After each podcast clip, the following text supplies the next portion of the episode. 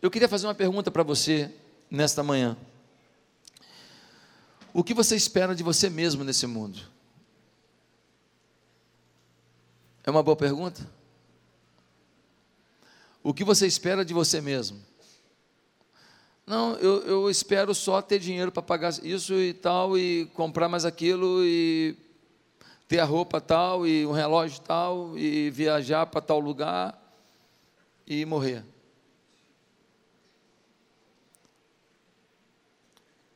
Será que é isso?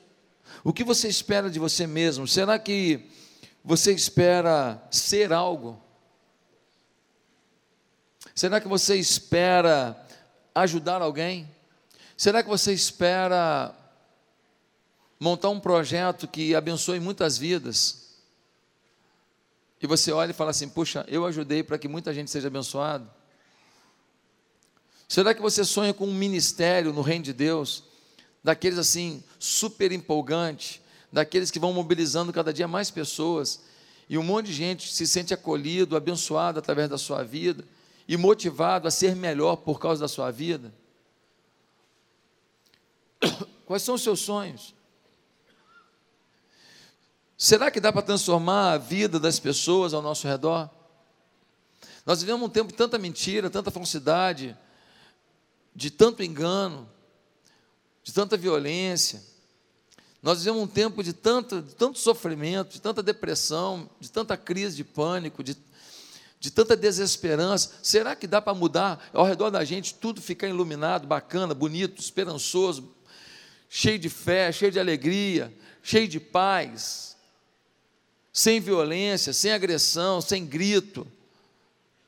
Será que dá para todo mundo que convive com a gente, de alguma maneira, se sentir mais impulsionado a amar a Deus, a amar o próximo e a amar a si mesmo?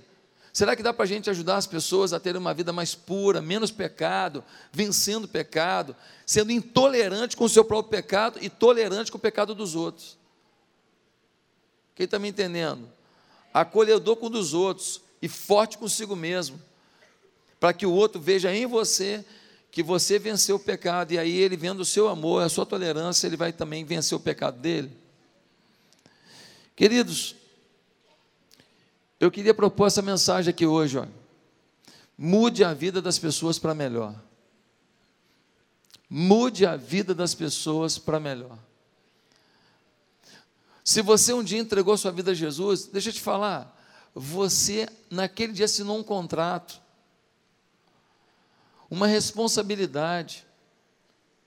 No dia que você aceitou a Jesus, você estava dizendo: Deus, o Senhor está me dando a coisa mais preciosa da vida. Agora o Senhor usa a minha vida do jeito que o Senhor quiser. Ninguém que entrega a vida a Jesus pode achar que cumpriu o seu papel de vir num domingo aqui, sentar aqui, me escutar, cantar um louvor e depois ir para casa. Você não está cumprindo o seu papel de fazer isso. Não é isso que Deus planejou para a sua vida. Isso é apenas um detalhe, apenas um passo. Na verdade, a igreja reúne aqui só no domingo, praticamente. Tem culto de quarta-feira, tem a célula, mas domingo. A vida são sete dias. Nós temos praticamente um dia de preparo para seis dias de desafio. Um dia para ouvir, sete dias para falar, seis dias para falar. Um dia para analisar como a gente está, seis dias para se consertar. Um dia para pensar num sonho, seis dias para trabalhar por ele.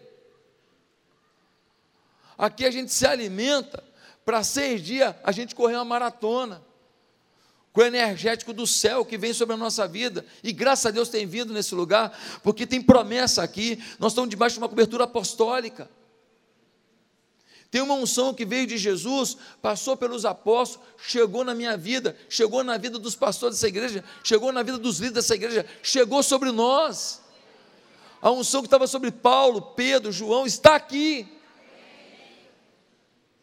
Ame a sua igreja, vibre com a sua igreja, e você tem motivo para isso, porque Deus tem feito coisas inacreditáveis na sua casa, na sua família, apesar de nós. Meus amados, quero ler um texto que vai basear a mensagem de hoje em Atos capítulo 3, do verso 1 ao verso 11. Atos 3, do verso 1 ao verso 11. Me acompanhe, por favor. Diz assim, amém? Atos 3, do verso 1 ao verso 11. Estão comigo? Se não, olha para a tela ali que tem também. Diz assim: a cura de um mendigo aleijado. Certo dia, Pedro e João estavam subindo ao templo na hora da oração, às três horas da tarde.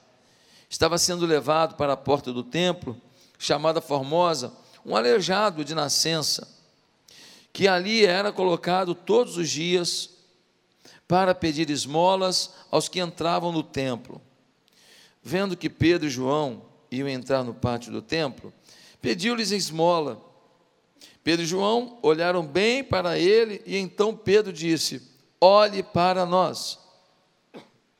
O homem, o homem olhou para eles com atenção, esperando receber deles alguma coisa. Disse Pedro: Não tenho prata nem ouro, mas o que tenho, isso lhe dou. Em nome de Jesus Cristo Nazareno, ande.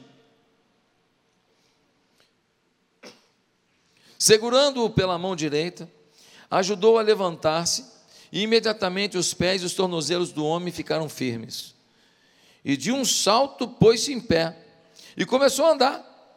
Depois entrou com eles no pátio do templo, andando, saltando e louvando a Deus. Quando todo o povo o viu andando e louvando a Deus, reconheceu que era ele o mesmo homem que costumava mendigar sentado à porta do templo, chamada Formosa. Todos ficaram perplexos e muito admirados com o que lhe tinha acontecido. Apegando-se o mendigo a Pedro e João, todo o povo ficou maravilhado e correu até eles no lugar chamado Pórtico de Salomão. Curva a sua cabeça, faz uma oração, pede para Deus, fala comigo agora, Senhor. Fala comigo agora. Me confronta agora. Senhor, que o Senhor fale a cada coração aqui, que haja confronto a cada coração aqui, que o teu Espírito se manifeste, em nome de Jesus, amém.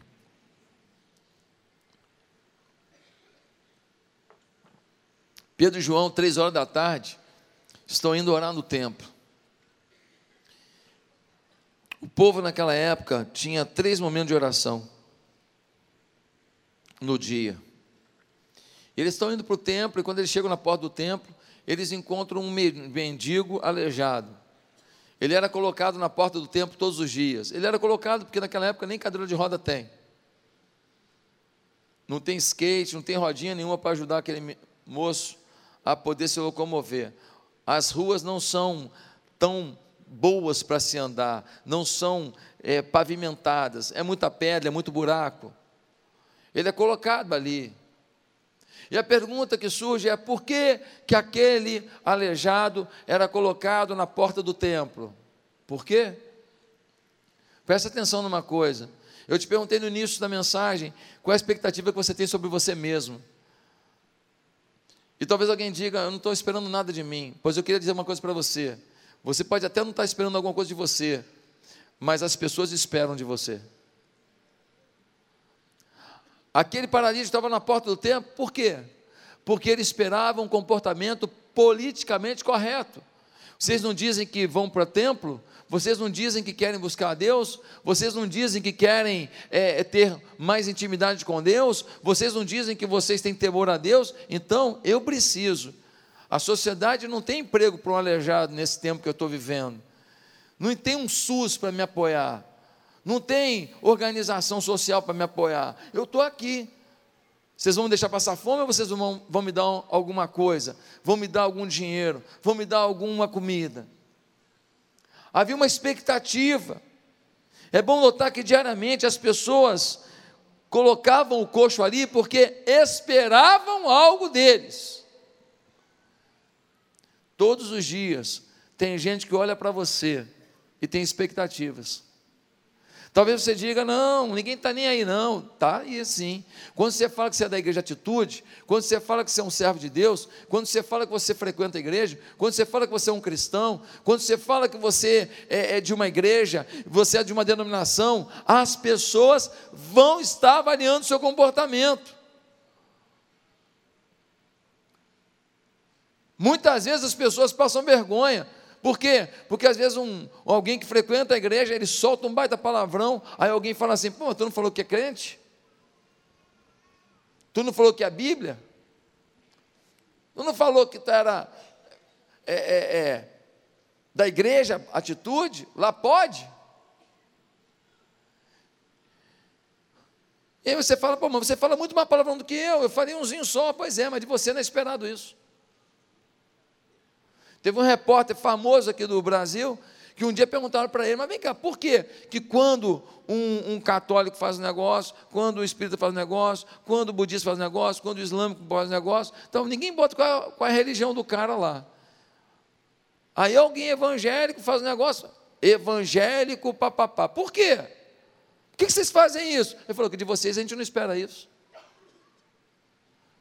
Ele falou abertamente, escancarado. Vocês pregam o negócio de santidade, vocês pregam o negócio de pureza, vocês pregam, então vivam.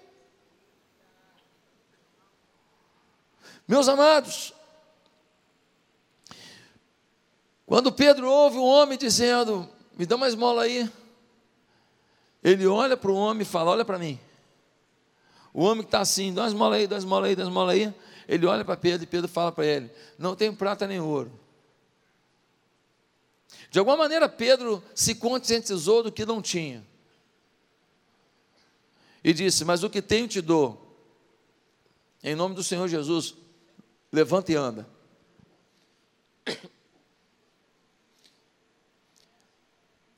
E aquele homem olha para Pedro e fica meio assim, assustado. Ele não esperava isso. Pedro estende a mão para ele e fala assim: Eu já falei, levanta e anda. E ele estende a mão. E o homem pega na mão de Pedro e o homem levanta. E ele levanta e alguma coisa acontece, ele sente uma força tão grande na perna, que ele não vai assim, meio que, cara, será que está legal mesmo? Será que está bom mesmo? Não. Diz o texto que ele acabou de ser curado, ele já deu logo uma andada, e quando ele viu que estava andando, ele não falou assim, andei já vi que está legal. Não, ele começa a saltar ele faz um teste de qualidade do que aconteceu. Ele usa todo o potencial do que aconteceu. E aí o povo que vê aquilo fica maluco. Que isso? Não é o mendigo que ficava ali com aquelas pernas fininhas, mirrada. Olha a perna dele, esticou, fortaleceu. Alguém viu ele fazendo leg press? Alguém viu ele malhando, agachamento, como é que pode? A perna dele está desse jeito, olha isso. E aí ele pulando e saltando e todo mundo admirado. Gente, é um espanto mesmo, sim ou não? E aí o povo vem atrás. E eles começam a achar que Pedro é um, um Deus. E Pedro fala: ô, ô, ô, parou, parou, sou homem igual a vocês. Não fui eu que fiz. Mas então quem fez? Aquele que veio ao mundo em nome do Pai. Aquele que foi foi ultrajado, aquele que foi machucado, aquele que foi ferido, que foi crucificado. Aquele, aquele. Mas ele não morreu? Não, ele ressuscitou ao terceiro dia. E depois ele subiu ao Pai, mas o seu espírito está conosco. E quando a gente invoca esse Espírito, o milagre acontece. Começa um monte de gente a se converter na cidade. Agora vamos pensar numa coisa aqui. Câmeras em mim. E se Pedro tivesse dado a esmola que ele pediu?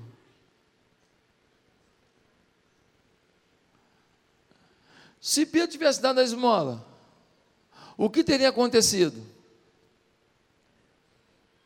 Ele ia ganhar mais uma esmola, ia comprar mais um pedaço de pão, mais uma mortadela, mais uma Coca-Cola, ia fazer mais um lanche.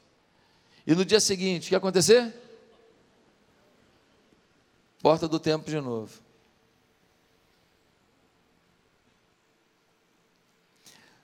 A gente costuma fazer as coisas com base no que a gente tem. Jesus está ensinando a gente a fazer as coisas a partir do que não tem. Porque a gente tem dinheiro, porque a gente tem tecnologia, a gente dá para as pessoas dinheiro, comida, remédio. Mas a Bíblia está nos ensinando aqui um princípio muito forte: da gente dar do que a gente não tem, mas que Deus tem para dar.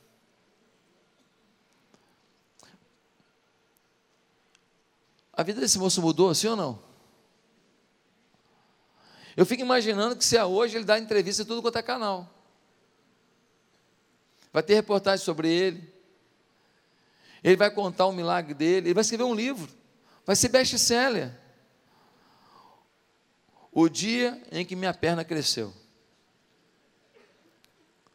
Vai ser um best-seller, vai ser campeão na aferição dos livros mais vendidos. Todo mundo querendo saber como foi, o que ele sentiu, como que foi em termos do corpo, como que foi nas emoções, o, como que Pedro olhou para ele, o que ele entendeu de Jesus ali, por que, que ele correu logo, por que, que ele saltou logo, vai todo mundo querer saber que experiência gloriosa é essa que mais gente vai querer viver a mesma coisa. Meus amados, a vida desse homem mudou e mudou para melhor. A minha proposta hoje é essa: mude a vida das pessoas para melhor. Se você está aqui, você tem essa responsabilidade. Quem não está nem aí para as coisas de Deus, não tem temor a Deus, não entendeu ainda porque está no mundo. Você não está no mundo para sobreviver e morrer. Você não está no mundo para deixar um apartamento para cada filho, para falar assim: eu consegui cumprir meu papel, deixei um apartamento para cada filho. Não é esse o seu papel.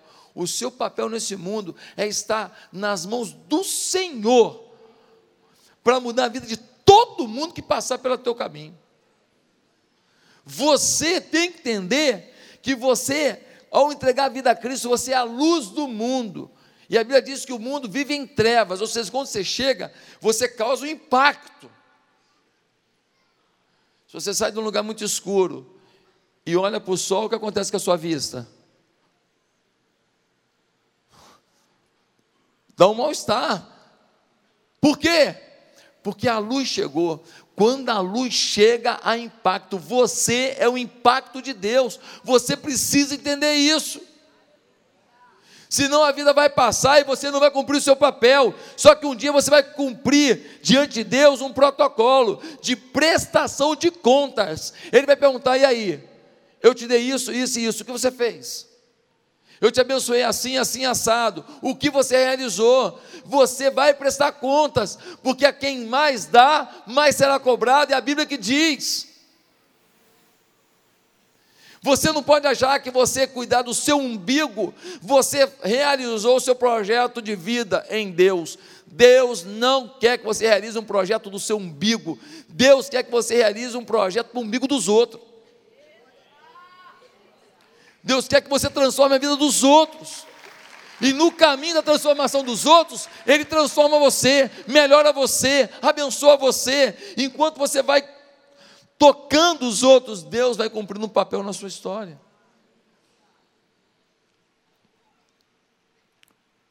Quando perguntaram para ele qual era o maior mandamento, ele disse: Amarás o Senhor teu Deus.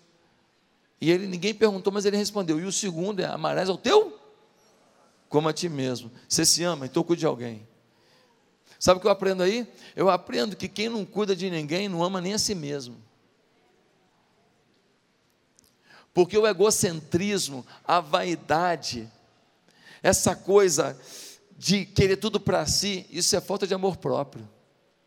Isso é falta de visão de si, falta de entendimento de que você é um ser relacional, um instrumento de Deus, que você é um provocador de mudanças, que você é um agente do reino.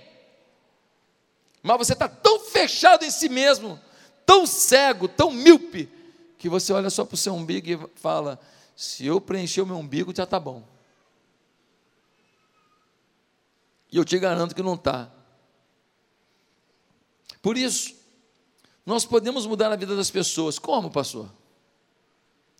Três coisas. Primeiro, podemos mudar a vida das pessoas se as pessoas realmente valerem mais que tarefas. Se as pessoas valerem mais que tarefas, pastor, como assim? Dá uma olhada no versículo 4.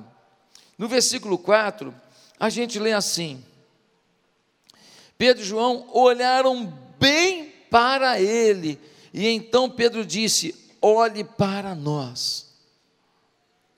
Ele estava indo para o templo, tinha um ministério de louvor se preparando, tinha gente na recepção, tinha gente que estava ali é, pegando os alimentos que eram doados para a ação social do templo, tinha gente ali limpando alguma parte do templo, tinha gente ali a serviço, tarefas e mais tarefas. Naquele momento, as tarefas não importaram nada. Ele olhou e olhou para o homem. Pedro estava indo para um encontro no templo, muitas tarefas, muitas coisas a serem feitas, muita gente em escalas, mas ele não olhou as tarefas, ele olhou a pessoa. Tem alguém aqui à porta do templo que está carente. Já vai começar a reunião do templo. Eu tenho que entrar porque três horas começa, mas eu não vou olhar agora para as tarefas, para o horário das tarefas, não vou, eu vou olhar para a pessoa, essa pessoa precisa, e ele olha e fala assim: agora olha para mim, olha para mim, eu estou te vendo, o meu foco está em você. Nós só vamos mudar as pessoas se a gente olhar para as pessoas. Ah, o ministério de família, legal. Tem uma reunião, tem uma tarefa, tem que cumprir um protocolo, tem uma lição a ser dada. Mas ali dentro vai ter gente. E alguns complexos. Alguns trabalhosos. Na célula, ah, parou de vir na célula uma pessoa. Ai, que bom, estava me dando muito trabalho. Pois é, então você continua com a tarefa.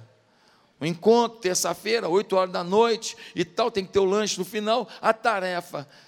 O que Pedro fez foi olhar a pessoa. A tarefa vale mais, vale mais do que a pessoa? Não. A pessoa vale mais do que a tarefa. A tarefa está a serviço da pessoa. E se a pessoa ela nos rouba da tarefa, não tem problema. A gente precisa organizar a tarefa de uma maneira que a gente possa não tirar os olhos das pessoas. As pessoas estão desesperadas, carentes. Ele diz: Eu não tenho ouro, mas tenho o poder de Deus. Eu não tenho ouro, mas eu tenho o poder de Deus. O Pedro podia ter falado assim: Ah, você está tá querendo, está querendo o quê? Ah, é, uma esmola? Não, então deixa eu fazer o seguinte, vamos montar um ministério do colchonete. Tarefa. A gente bota a colchonete aqui, aí fica fofinho para você, tá bom? Daqui a pouco, vamos montar um ministério da água fresca. Você fica aqui, mas a cada uma hora vai vir alguém aqui trazer uma água geladinha para você, tá bom? E você continua aí, ó, na porta do templo, esmolando. Mas a gente vai montar ministério, tarefas. Que de alguma maneira a gente vai servindo a você que continua na mesma porcaria de vida. O ministério do guarda-sol. É ou não é? E a gente vai fazendo um monte de coisa para contemplar as pessoas nas suas necessidades e não na essência de necessidade. Sabe qual é o maior problema que a gente tem hoje? O grande problema dos homens hoje, infelizmente, queridos, é o pecado. Tem um monte de problema que a gente tem na nossa vida por causa de pecado. Seu casamento está com problema, mas o problema é que você é pecador. Você está fazendo a coisa errada. Você não está alinhado com Deus. Seus negócios não estão bem. Ah, pastor, ora por meu negócio embora. A gente ora porque a gente às vezes não sabe o que está acontecendo. Mas você é desonesto. Você compra coisa roubada. E pede para Deus abençoar. Mas como que Deus abençoa? Roubo. Ah, pastor, mas o senhor orou. Eu orei porque eu sou uma besta quando me perguntei. Não perguntei antes o que você está fazendo de errado. Uma vez eu fui orar no estabelecimento de uma pessoa, pedi a Deus para abençoar o estabelecimento dela, e orei. Fui lá umas três vezes, a igreja era bem menor e tudo, e eu tal. Depois descobri que aquele cara saía com tudo quanto é empregado lá do, do estabelecimento dele. Faliu, perdeu dinheiro para caramba, a culpa é minha. A culpa é de Deus. Deus não ouviu a nação? Não, Deus ouviu. Deus ouviu. Deus tirou o negócio para ele parar de pecar ali. Meus amados, Pedro percebeu que o que ele queria não era esmola, o que ele queria ser daquela vida. Mas como ele não tinha como ser daquela vida, ele fica com esmola. Tem um monte de gente pedindo um monte de coisa, mas o que eles precisam é sair da vida que estão vivendo. E aí o resto vai ser acrescentado, as bênçãos vão chegar, os milagres vão chegar. O cara é esotérico, o cara acredita em doente, tudo. Se tem alguém que acredita em doente, não estou desrespeitando você, não. Tá bom? Só estou dizendo, ele acredita. Ele está dizendo para mim o quê? Ele quer o sobrenatural. Ele quer o sobrenatural. Agora, ele achou uma maneira mística de fazer isso que não está não tá arrolada com a palavra de Deus. Não está com a palavra de Deus, então não vai funcionar. Porque a palavra de Deus é essa aqui, não é a palavra do duende. Não é o papai Smurf. Ele era duende, Smurf? Eu não sei. Mas ele era primo. Gente, nós precisamos entender que o homem que vai lá, bota uma roupa, um monte de colar e tal, e vai para uma encruzilhada fazer um macumbão daqueles forte e tal. Olha isso, sujando a rua. Não, ele está assim, está buscando. Está buscando. Do jeito dele. Eu tenho que amá-lo. Falar, cara, está dando certo aí? Fala a verdade. Seja sincero. Eu tenho certeza que ele vai falar, cara, para falar a verdade, não está não. Não está, não tem como. O diabo dá com a mão e tira com duas. Bom, então, deixa eu te apresentar outro caminho aqui. Vai para Yeshua, não. Vai para Jesus. Ele é o Todo-Poderoso.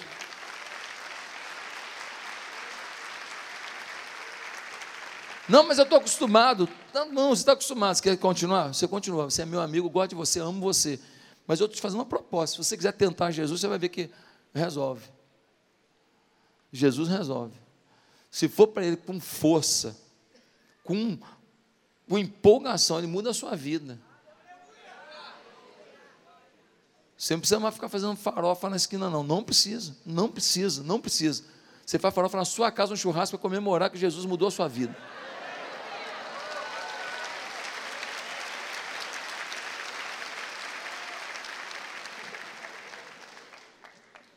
Jesus quer abençoar as pessoas, não quer ninguém escravo de nada. Ah, não, eu tenho que ficar tantos dias fazendo isso, senão o, o, um, um, espírito, um, um, um gnomo, um, guru vai me amaldiçoar. Não, Jesus te libertou de tudo, Ele garante a tua conta, Ele muda a sua história, Ele te abençoa, vai para Ele. Meus amados irmãos, quando um vizinho te provoca, só para o carro assim com a roda assim na tua vaga. Ele bota o traseirinho assim do carro só na tua vaga. Aí você se irrita. Rapaz, esse vizinho está dizendo: fala para mim de Jesus. Me leva para a célula. Porque você está incomodando ele. É sério. Ele está incomodado com você. E o diabo quer que você entre na guerra, entre na briga. Eu já entrei em briga com isso. Eu já entrei, recém-casado. Eu tinha uma vizinha Abençoado, está na televisão, meu pai.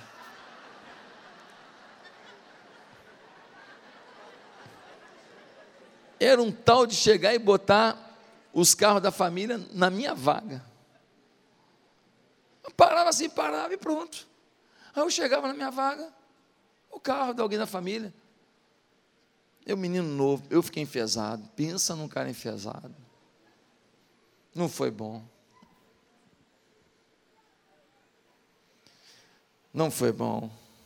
25 anos depois eu não faria, não falaria, não pensaria nada. Eu ia falar assim: está precisando de amor, esse vizinho amado. A gente aprende. A gente aprende. Muitos que te provocam são o campo missionário que Deus te deu. E você está entrando em guerra, em vez de entrar em batalha espiritual. Segundo lugar, primeiro, as pessoas têm que valer mais do que tarefa. Pedro olhou para a pessoa, olhou para ela, focou nela, chegou junto dela. E não falou, tu vai continuar nessa aí, mas vou botar um colchonete melhorzinho. Não, eu vou mudar a tua história, que eu conheço o poder de Deus. Segundo lugar,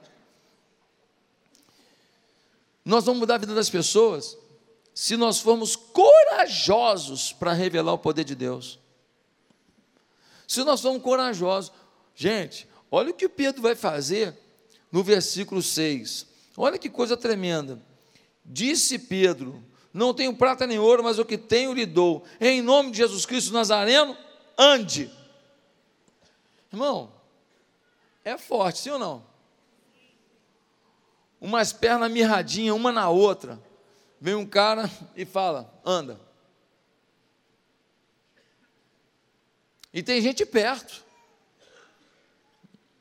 A credibilidade de Pedro, de João, de Jesus está em jogo. Ele entra num desafio de fé. Ele fala: Deus, o cara está me pedindo prata aqui, está me pedindo dinheiro aqui. Senhor, eu não tenho dinheiro para dar, o que eu faço? Cura ele. Cura ele agora. Se a gente vive uma vida de oração, como Pedro, que três vezes ao dia estava indo para o tempo para orar, ele agora está indo para oração, a gente começa a ter poder de Deus e começa a ter sintonia com o céu, alinhamento com o céu.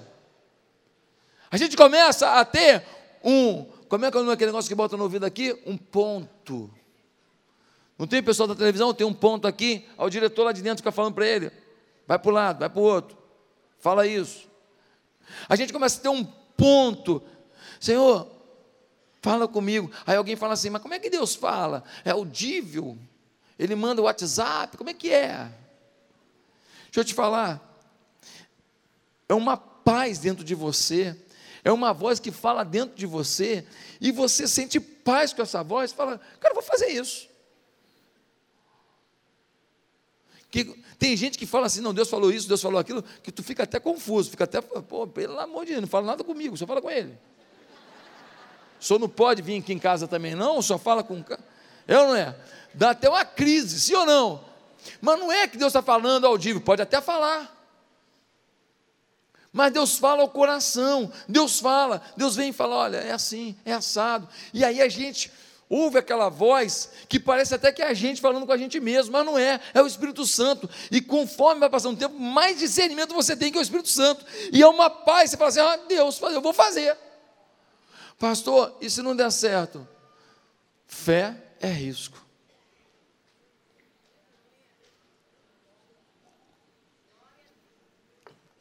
Fé é risco. Se não der certo, querido, ó, pensei que era isso, não deu certo, não, vou tentar de novo. Ué, mas não vai ser vergonhoso? Vergonhoso? Deus está vendo a tua postura de fé, a tua postura de ousadia. Deus está vendo que você acreditou mesmo. Deus está vendo que você foi honesto mesmo. Deus está vendo que você é sincero, que você não fez isso sem estar com a vida no altar, não, que você orou antes, que você buscou a Deus e você foi lá para o enfrentamento. Deus está vendo. Agora, não se surpreenda se você vê coisas que você nunca imaginou, porque você foi para o risco. Pessoal aqui da nossa igreja, mais 60 pessoas aqui da nossa igreja, 70, 60, não lembro certinho, foram para São Raimundo Nonato.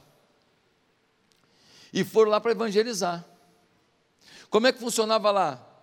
Dormia mal, porque dormia pouco tempo, acordava de manhã, Louvor, palavra, louvor, palavra, louvor, palavra, oração, oração, louvor, palavra, oração, oração, manhã inteira, três horas de fervor, de busca de Deus. Galera turbinada, saía dali ia para a obra. Meu irmão, quando você se turbina com Deus e vai para a obra, tu vai diferente, sim ou não?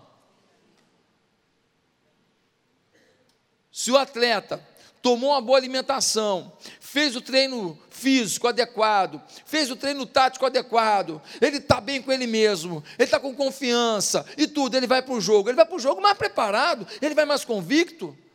Ele fala, Pô, eu vou vencer esse negócio, eu vou fazer meu gol aqui hoje, eu vou dar o golpe final hoje aqui, ele vai preparado. Eles, era a manhã inteira de busca de Deus, busca de Deus. Depois eles iam para pregar nas casas. Ah, a turma nossa foi cheia de um revestimento. Chegando na casa de uma mulher lá, a mulher dois anos sem levantar, dois anos sem levantar, prostrada, prostrada emocionalmente, prostrada fisicamente. Aí o pessoal aqui da nossa igreja falou assim: levanta. Levanta em nome de Jesus. Nós estamos aqui dizendo em nome de Jesus para você levantar. A mulher levantou. A mulher andou. A mulher levantou, a mulher andou. Agora. Mês passado. Mês passado. Agora o que aconteceu com a fé da galera que fez isso? Hã? No dia seguinte eles só estavam procurando defeito nos outros para consertar. No dia seguinte, meu amigo, você vê um, uma pessoa paralítica levantar, no dia seguinte é comigo mesmo. Por quê? Aí, mas ah, mas aí é o ego? Não, não é o ego, não. É porque no outro dia de manhã, oração, Bíblia, louvor. Oração, Bíblia, louvor. Oração, Bíblia, louvor. Oração, Bíblia, louvor. Uau! Uau! Yes! Né? Aí o cara fica forte. O cara acredita. É comigo mesmo. Deus está comigo. Eu vou para dentro. Pronto. Primeira pessoa que vier na reta, ele se ele sentir no coração paz, se ele ouvir a voz interior, ele fala assim: é isso mesmo? Então eu vou mandar, hein? Eu vou mandar. Eles mandam a palavra de fé. E Deus vai abençoar. Mas tem que estar revestido. Tem que estar dominado pelo Espírito.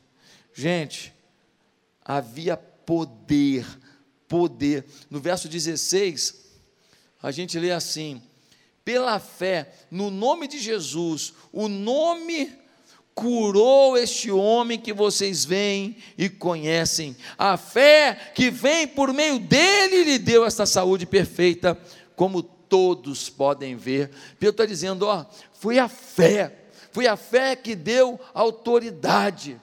Quando a gente tem a fé, a gente passa a ter autoridade. É uma palavra grega chamada exousia. Exousia é uma palavra que diz assim: autoridade total, domínio total. Você passa a ter autoridade total, domínio total. Você tem enfrentamento total. Você não tem medo mais, tem coragem total. Você passa a ter realmente o poder de Deus na sua mão. Em terceiro e último lugar, nós vamos mudar a vida das pessoas. Se encontrarem encorajamento em nós para enfrentar suas mazelas.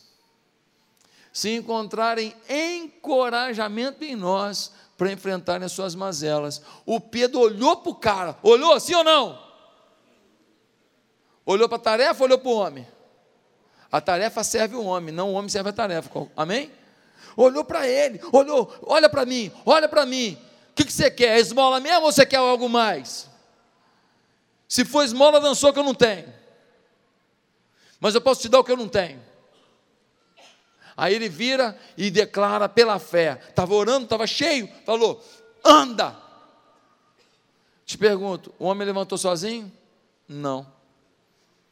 Dá uma olhada, dá uma olhada no versículo 7. No versículo 7, a gente lê assim: segurando-o pela mão direita, ajudou-o a levantar-se e imediatamente os pés e os tornozelos do homem ficaram firmes. O homem não se moveu, até que Pedro falou: Já não falei para andar? Pega na minha mão, você vai andar. A palavra profética foi liberada. Agora o encorajamento tem que vir. Meus amados, nós vamos mudar a vida das pessoas se a gente disser para elas que Deus não está olhando o que elas foram, não está olhando o que elas perderam, não está olhando aonde elas pisaram, não está olhando o que, que elas não conseguiram, mas está olhando o que, que elas querem sonhar com Deus agora.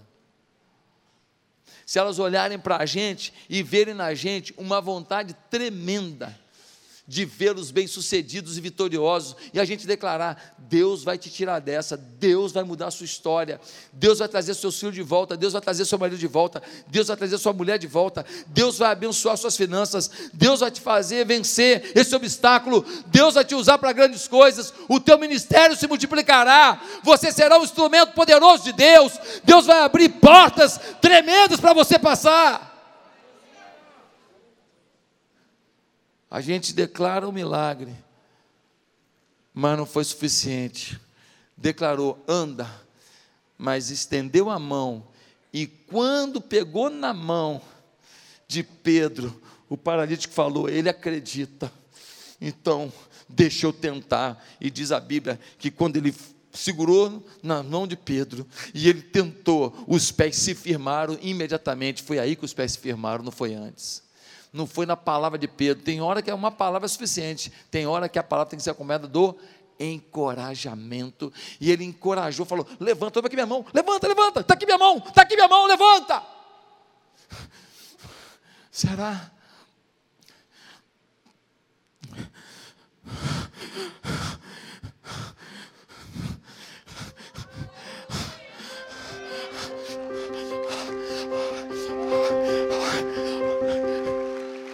Começa, aí meu filho não para mais.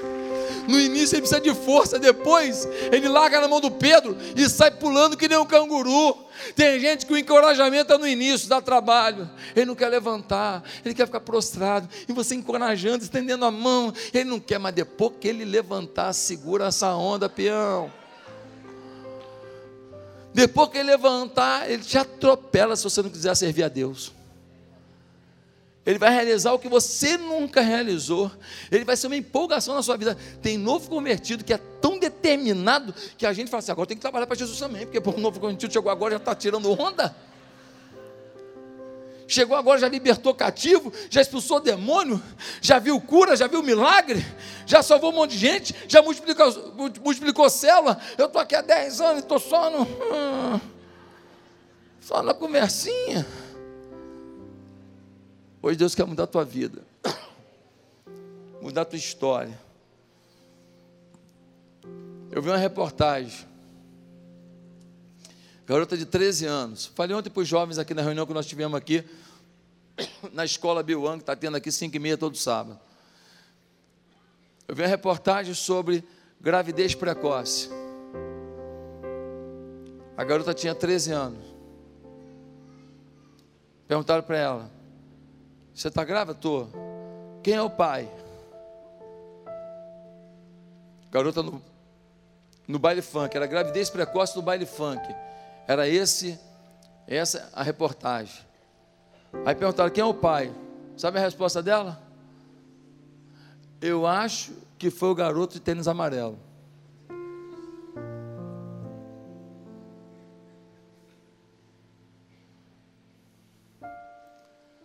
Eu acho que foi o garoto de tênis amarelo. Uma criança. Faz um monte de coisa de adulto, a cabeça de menina. Sensualiza, parece até uma prostituta profissional. Uma criança. Uma criança que a mídia prega para ela um conceito o tempo inteiro ensina para ela um princípio mentiroso de felicidade o tempo inteiro. E aí os programas de televisão bota um funk falando essas baixarias o tempo inteiro e transforma em ícone gente que acaba com a vida da menina de 13 anos. E nós calados às vezes. E a gente fazendo concurso para preguiça gospel.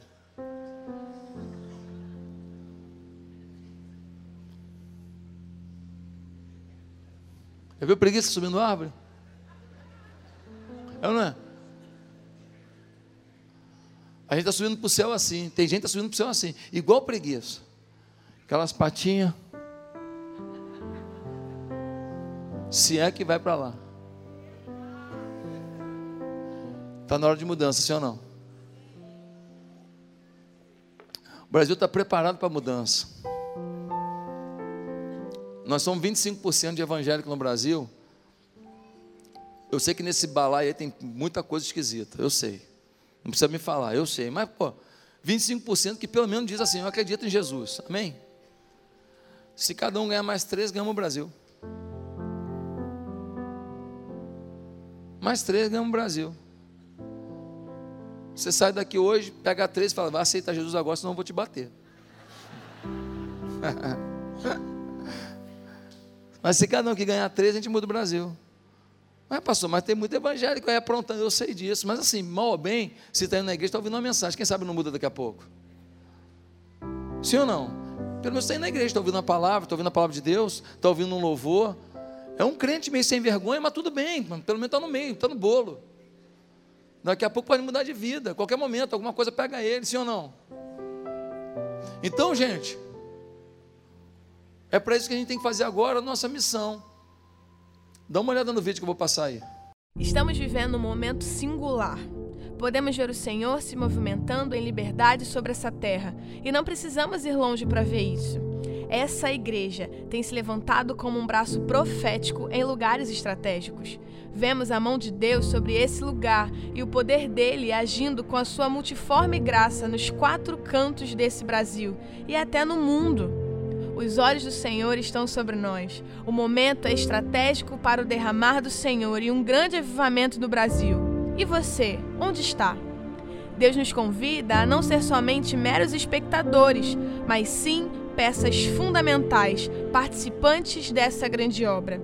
O Casa de Paz é o poder de Deus tocando as casas, é a igreja saindo das quatro paredes e invadindo cada lar Cremos que o Senhor preparou esse tempo para uma grande colheita, uma colheita histórica, mas isso depende de cada um de nós. Eu e você, nos unindo em duplas de semeadores e chegando em cada casa antes que o divórcio chegue, antes que a depressão alcance, antes que as drogas o toquem.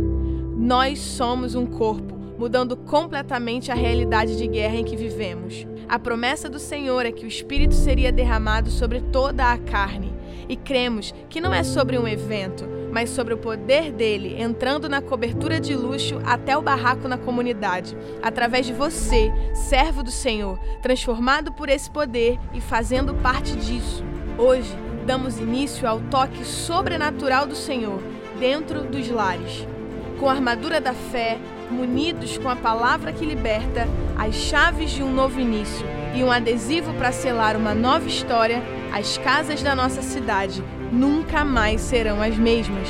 E você? Será só um espectador ou viverá as oito semanas mais poderosas da sua vida?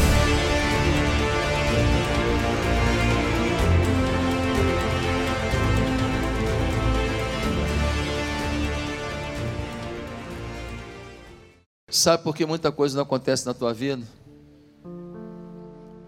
Porque você ouve a voz do Espírito,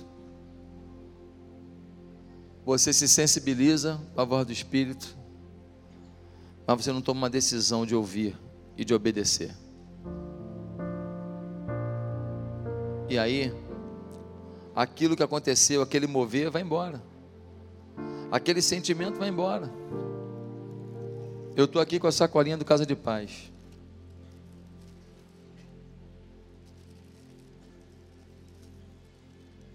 O que tem que ser feito? Eu tenho que ligar para alguém e falar: Nós estamos na campanha pela paz e eu escolhi a tua casa, que eu amo você. Eu não sei o que tira mais a tua paz hoje, mas eu queria orar durante Sete semanas na sua casa. A primeira semana a introdução e mais sete semanas na sua casa. Oito semanas, fala oito semanas. Durante as oito semanas, nós vamos ler um texto bíblico. Nós vamos depois fazer três quatro afirmações sobre esse texto bíblico e depois nós vamos orar na sua casa, pedindo a Deus que Ele traga paz sobre a tua vida financeira, sobre a tua saúde, sobre o teu casamento, sobre o teu filho, sobre o que está faltando na tua casa. Eu quero ser um semeador de paz na tua casa. Deus me chamou para isso. Eu amo você, eu quero tão bem a você. Você pode abrir sua casa ou no trabalho ou na escola. Você pode ter um tempo comigo semanalmente, 35 minutos por semana. 35, chegar a 40 é muito, 35 minutos a 40 minutos, no máximo, por semana pela parte da tua família. Tu está dentro comigo? A pessoa fala, mas que dia? Você marca o dia. Vou ver um dia que você pode que eu posso. Se é terça-feira, toda terça-feira, meio-dia, terça-feira, meio-dia. É quinta-feira, oito da noite, oito da noite. É toda sexta-feira, onze da noite, sexta-feira, onze da noite. Eu vou estar contigo. Nós vamos combinar. Meu irmão, você vai dar para ele 40, 35, 40 minutos por semana. Você vai chegar na casa dele, no primeiro dia, você vai colar aqui, ó, a paz do Senhor chegou a essa casa. Pô, você já declara, demônio, não passa aqui não, que aqui tem, tem promessa do Senhor sobre esse lugar. Do mesmo jeito que os umbrais da casa foram marcados com o sangue do cordeiro, e o anjo da morte vinha e não passava na casa dos hebreus, esse selo esse selo vai ser o selo da glória de Deus naquela casa. E aí você vai explicar para ele no primeiro dia, tem aqui tudo explicadinho. Qualquer criança faz isso, muito simples. Você fala: olha, semanalmente eu venho aqui para fazer um estudo com você. Não é isso, Mariana? Semanalmente, fazer um estudo rapidinho e nós vamos orar pela paz na sua casa. Ah, o primeiro estudo. Ah, é lugar de salvação. Outro estudo, conversão. Outro, livramento, obediência, restituição, gratidão, prosperidade e perseverança. Para cada estudo desse, você vai entregar uma chavinha para ele. Tem sete chavinhas da prosperidade, a chavinha da salvação, cada chavinha. Então, cada semana você faz o estudo e fala: chegou à tua casa a restituição. Você entrega a chavinha. Aí ele pendura no chaveirinho que você deu para ele.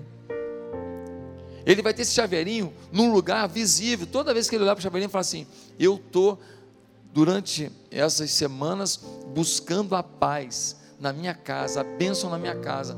E você vai dar a cada semana uma chavinha para ele, dizendo: Olha, chegou a prosperidade, chegou a restituição, chegou a conversão, chegou a obediência, chegou tudo aqui na sua casa. Cada semana. E sabe o que vai acontecer? Depois dos estudos na casa dessa pessoa, é muito provável que essa pessoa vai se converter a Jesus Cristo. Não faça casa de paz na casa de alguém que já conhece Jesus como Senhor e Salvador, já está vivendo uma vida íntima do Senhor. Não. O objetivo é fazer na casa de alguém que precisa se fortalecer no espírito. Você pode dar 35 minutos, 40 minutos para uma vida por semana. Eu posso contar com você? Chegou lá, ele vai querer polemizar. O que, você acha da reforma da Previdência? Ô irmão, vamos falar do, da sua paz, da sua prosperidade. O que você acha dos pastores que falam isso? Ô oh, querido, tem pastor que fala bobagem, tem pastor que fala coisa boa. Você também fala bobagem. Está me perguntando bobagem. Então, vamos focar em você. Não entre em polêmica. Vai lá para ser semeador da paz, amém? Se você assume um compromisso com Deus, de pegar uma pessoa, uma pessoa que você está sentindo no coração e lembrando agora, para fazer o casa de paz, para que ele entenda quem é Jesus e conheça quem é Jesus, eu vou te pedir um favor. Você vai ficar de pé, você vai ganhar uma folha agora para você preencher. Você vai devolver no final do culto. E quando você devolver lá fora, você vai pegar o seu kit. Você vai levar o kit gratuito, não estou te cobrando nada. Você vai levar o kit. E você vai semear durante essas oito semanas a paz na vida de alguém. Se você assume esse compromisso, eu vou orar primeiro. Deus, que só assuma esse compromisso as pessoas que realmente querem, que, que vêm, que vão fazer. Não deixa ninguém pegar o kit para deixar na prateleira de casa, não faz o menor sentido isso. E também esse kit não é para ninguém que é, pegar, ah, vou levar para alguém ver como é que é. Não, depois vem aqui na igreja, a gente arruma para quem quiser ver. Isso aqui é para quem vai agora assumir compromisso. aliança com alguém. Deus toca nos corações, porque essa igreja é muito generosa. Essa igreja é de gente amorosa, apaixonada por vidas. Que agora se levante a multidão dos que vão fazer essa obra de forma muito forte. Em nome de Jesus, amém. Se você sentiu no coração de fazer uma casa de paz na vida de alguém e você vai fazer, fica de pé agora. Vou pedir aos nossos recepcionistas para entregar um papelzinho para você. Quando você receber o papel, você vai preencher e lá fora, lá no hall, você vai trocar esse papel por pelo kit. E essa semana você vai ligar para alguém. Você vai tentar alguém. Se não conseguir hoje, vai conseguir amanhã, depois de amanhã. Você vai pegar alguém. Vai pegar alguém e você vai fazer o casa de paz. Ah, pastor, não sei se eu dou conta. É tão simples, gente. É, é, é, é coisa de criança mesmo. A, a lição são duas páginas e meia cada lição. Você pode ler, não precisa nem saber nada, não, só ler. Você lê com ele, é tão pequenininho que dá para ler. Ah, não, mas eu, eu sei falar melhor. Que bom. Não, mas eu nem sei falar, mas eu, eu, eu sei ler. Então lê. Então lê. Deus vai te usar, gente. Nós precisamos promover a paz na cidade. Você vai ter experiência. Agora, quando você estiver promovendo paz na casa dele, o Espírito Santo vai falar contigo, hein? O Espírito Santo vai falar contigo e pode ser que ele te dê uma palavra profética. Vai, vai na onda. Está orando, está buscando. O Espírito falou, você vai ver milagre acontecendo, tá? Você vai ver gente se levantando.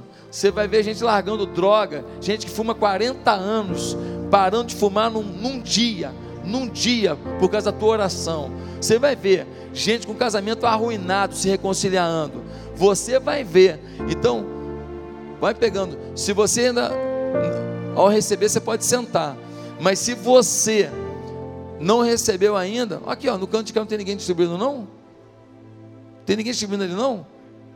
É isso, por favor. Então, quando você receber, você pode sentar. Ah, pastor, eu não estava tava em dúvida, mas agora eu decidi que eu vou fazer. Fica de pé aí. Fica de pé que eles vão fazer chegar a você. Nós queremos fazer dois mil casas de paz. Aqui na sede tem que ter uns 1.200 pelo menos e 800 nas igrejas filhas. Nós queremos fazer duas mil casas de paz. Agora, você pode cadastrar durante a semana no aplicativo. Você pode cadastrar no aplicativo. Durante a semana, você vai no aplicativo da igreja. Já baixou o aplicativo? Vai no aplicativo. Ou você vai no site da igreja. E você também pode ir lá, Casa de Paz, e é, colocar uma casa de paz. Aí você passa aqui na igreja e pega o material. Tá certo? Quem mais está recebendo? Mais alguém quer receber o material que Deus está te chamando por causa de paz? Mais alguém? Todo mundo já recebeu? Agora, eu queria que a gente. Vamos cantar uma música aqui, Felipe, para terminar? Eu queria que você agora estendesse a sua mão ao céu, nós vamos abençoar os, os semeadores da paz. Aqueles que pegaram o material, sentiram de Deus, nós vamos orar por você. Nós vamos pedir que você tenha experiências sobrenaturais nesse período. Depois nós vamos encerrar o nosso culto. Deus bendito. Coloca a tua mão sobre cada semeador da paz. Ó Deus, eles estão aceitando um desafio tão difícil, a princípio, que a vida está corrida, mas assim, quem sabe faz a hora, já diz a poesia, e a tua palavra diz que se a gente buscar primeiro o reino e a justiça, o mais será acrescentado. Então ninguém tem desculpa de não ter 40 minutos por semana para cuidar de alguém. O Senhor vai abrir na agenda essa brecha. Por isso que eu te pedi a Deus que eles sejam muito fortalecidos. E se eles ainda não lembraram de alguém, que hoje à tarde o Senhor fale com eles, para eles hoje ainda ligarem para alguém propondo casa de paz, para começar essa semana agora. Essa semana já fazer o primeiro encontro. A revistinha diz tudo, Senhor, mas o teu espírito fala o que a revista não diz. O Senhor vai falar, o Senhor vai acrescentar, o Senhor vai usar de forma poderosa. Que todos os semeadores da paz tem o êxito de ter não apenas uma pessoa fazendo casa de paz com eles, que eles possam, nesse primeiro encontro, já chamar a família para estar perto, os amigos, e assim a casa de paz pode ter três, quatro, cinco, dez pessoas, e que semanalmente eles atualizem no relatório, para a gente saber o que está acontecendo, e a gente saber exatamente o mover que está acontecendo Porque, ó Deus, essa atualização semanal vai ser motivo de oração. A gente agradecendo a Deus por cada pessoa que foi alvo do caso de paz. Pois é no nome de Jesus que oramos. Amém.